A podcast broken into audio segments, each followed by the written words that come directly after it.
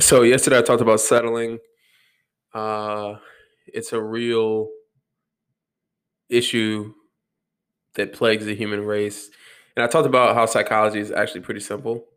Uh, I wanted to get everybody to understand a perspective of like living a life you don't want to live. You know, any any inkling of I'm doing something wrong, you should immediately start creating the habit, the daily habit of it, looking into it and investigating and action. You know, you have to see what that is that makes you feel off. One of the things that's always bothered me is that I didn't take my boxing as serious as I should have. I still box. I just I train today.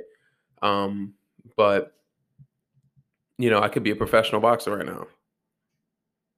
Or I could at least even be entertaining the idea of being a professional boxer. Uh, this June, uh, it will be 11 years I've been with my coach. You know, uh, I am very skilled and I'm just getting better and better, but I don't have ring experience. I've only fought twice. So I know I need to spar so I can fight, you know. And and I was ready to fight last year. I was doing everything I needed to do. I was sparring. Then COVID hit and we weren't training. We couldn't train. So that was kind of out of my hands. And you know, I can understand that, but we're back on. And there's been like one or two fights where, you know, it's it's not a it's not it's no fear. It's just the routine now. Cause I was going to the gym every single day hitting the bags. I remember I started to feel better. Uh, I was throwing combinations and shit, uh, and I, I, was in the gym every day. I was in the gym, that gym, six days a week. I think like one day, I, I, uh, one day a week, I was at Planet Fitness. But so it's just the, it's the fucking, the feeling that came with it. So I don't want people to settle. I want people to like. I'm trying to just give hints, just something to think about. You know, some people know me and they take my my advice a little bit more serious. Some people don't know me and they take my advice serious because it makes sense. And some people just don't listen. You know, I give a lot of game to the masses and people don't listen. You know, so.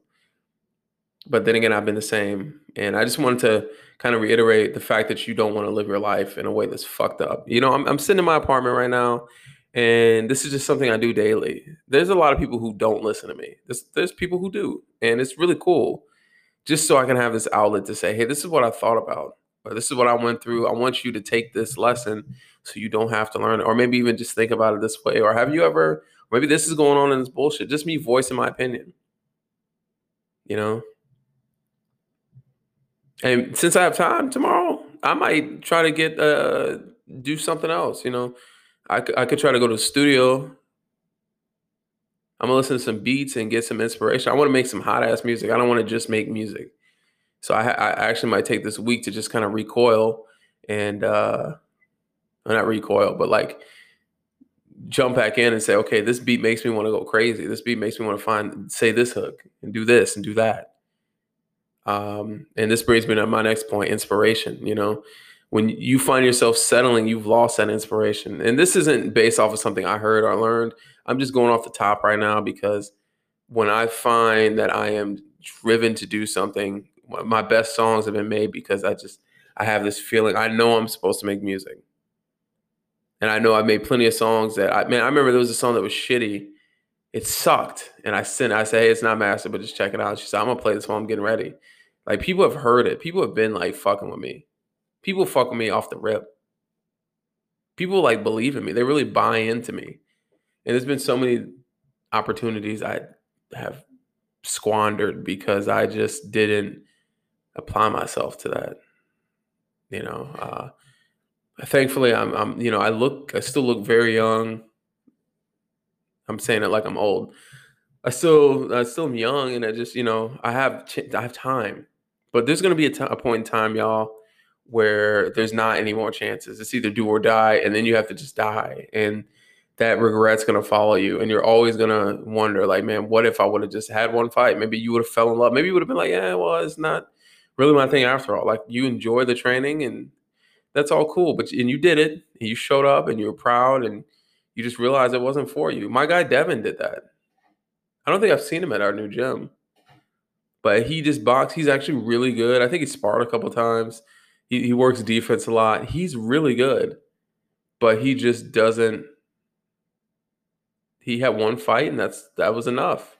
He just wanted to stay in shape. He is going through college. I think he probably graduated at this point. And that's another cool point too. Like I got to see a lot of people grow. Uh, my homie Nicole, I met her when she was 14. She's like 22 now or something like that. So crazy.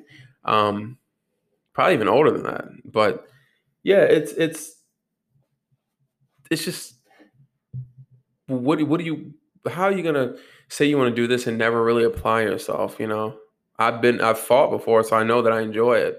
So it's not that one off. I I train and spar before, so I know I enjoy it. I know I enjoy the growth, getting better. I enjoy putting myself out there, and I enjoy really facing the fears that I have of, of you know some of the thoughts I, ha- I used to have about myself.